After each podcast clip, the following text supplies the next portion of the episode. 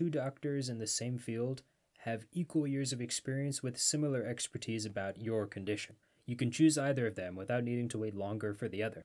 Does it matter if one of the doctors cares a bit more about you as a person? The answer might surprise you. After this episode, you'll know how much emotional intelligence your physicians have on top of their medical intelligence. Your well being should be about thriving instead of surviving. It's about time to empower yourself and navigate our healthcare system with ease. My name is Rishi, and this is the show Friendly Neighborhood Patient.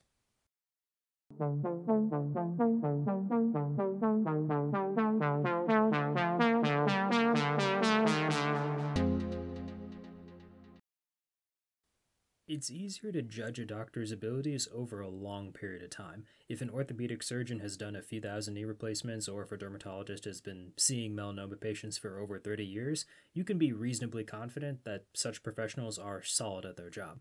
This skill isn't obvious during a random moment in the clinic, though. In the exam room, however, you can see a few other things. The doctor looks into your eyes without typing away on a laptop at the same time.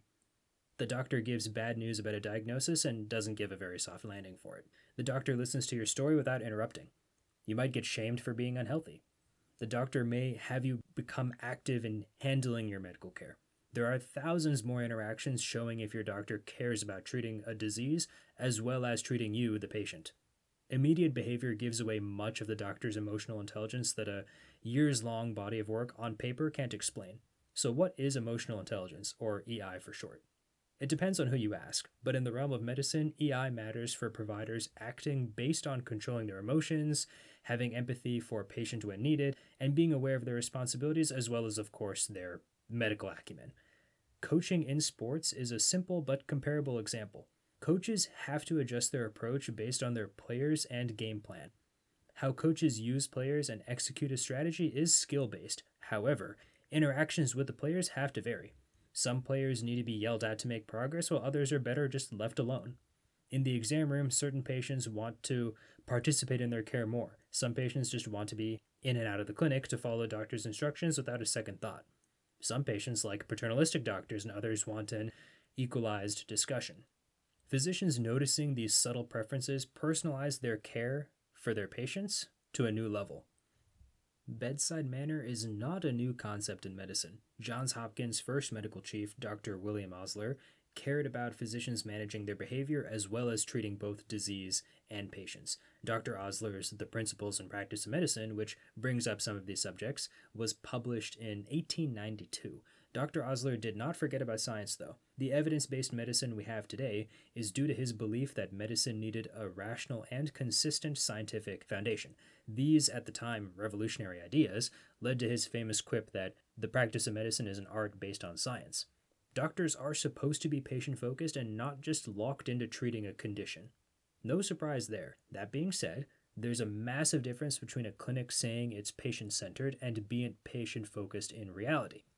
There are few moments, among many, revealing much about the doctor's character and attention for you. As a patient, you can ask yourself a few questions to help estimate a doctor's emotional intelligence. Are providers being polite to you but not with their staff? If you are due for a hard diagnosis, does the doctor callously lay down the bad news, or does the doctor ease into the next phase of your care with grace? If physicians make a mistake, what do they do next? Or is there some other room for collaboration? There's another important question besides asking if the doctor has a competent treatment plan in mind. Are you being heard? You can only find these answers during and after your time at the clinic. An online search may spell out a doctor's track record, but there's no scouting report for situational awareness. Emotions can be imprecise, but that did not stop a few Indian researchers from conducting a 2018 study in Chennai to measure emotional intelligence in medical students. A sample of those medical students addressed prompts based on socio-demographic backgrounds, private versus government education, a special EI self-assessment test, and hypothetical situations a doctor may encounter at the clinic. The researchers built their own EI scale ranging from 0 to 160, with 160 implying that a doctor is the saint of empathy and emotional control. The medical student's average grade was actually 107. Here's the problem it's hard to screen prospective doctors and students for emotional intelligence because the participants being tested will report themselves as being self aware and in command of their behavior. There is not a lot of incentive for them to say that they're not in control of themselves.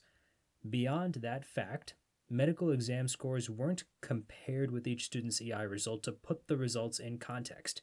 Empathy can never make up for bad medicine. If you're getting surgery or a complicated procedure, the doctor's skill with a scalpel and stitches matters way more than any kind of social awareness of your pain.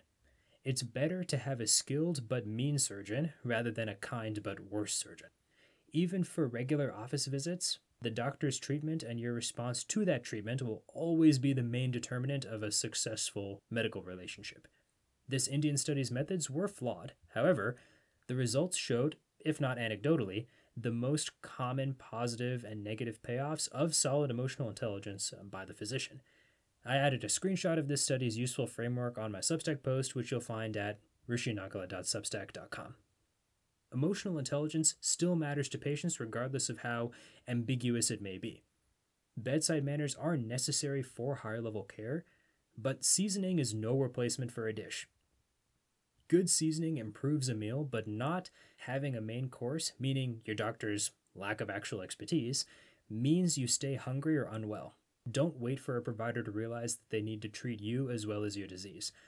Patients can prompt the doctor to care a little bit more about them. If the physician didn't introduce themselves to you, ask their name and more about their overall role in practice while you're getting settled in. Request the doctor to listen for a moment without typing on a laptop at the same time.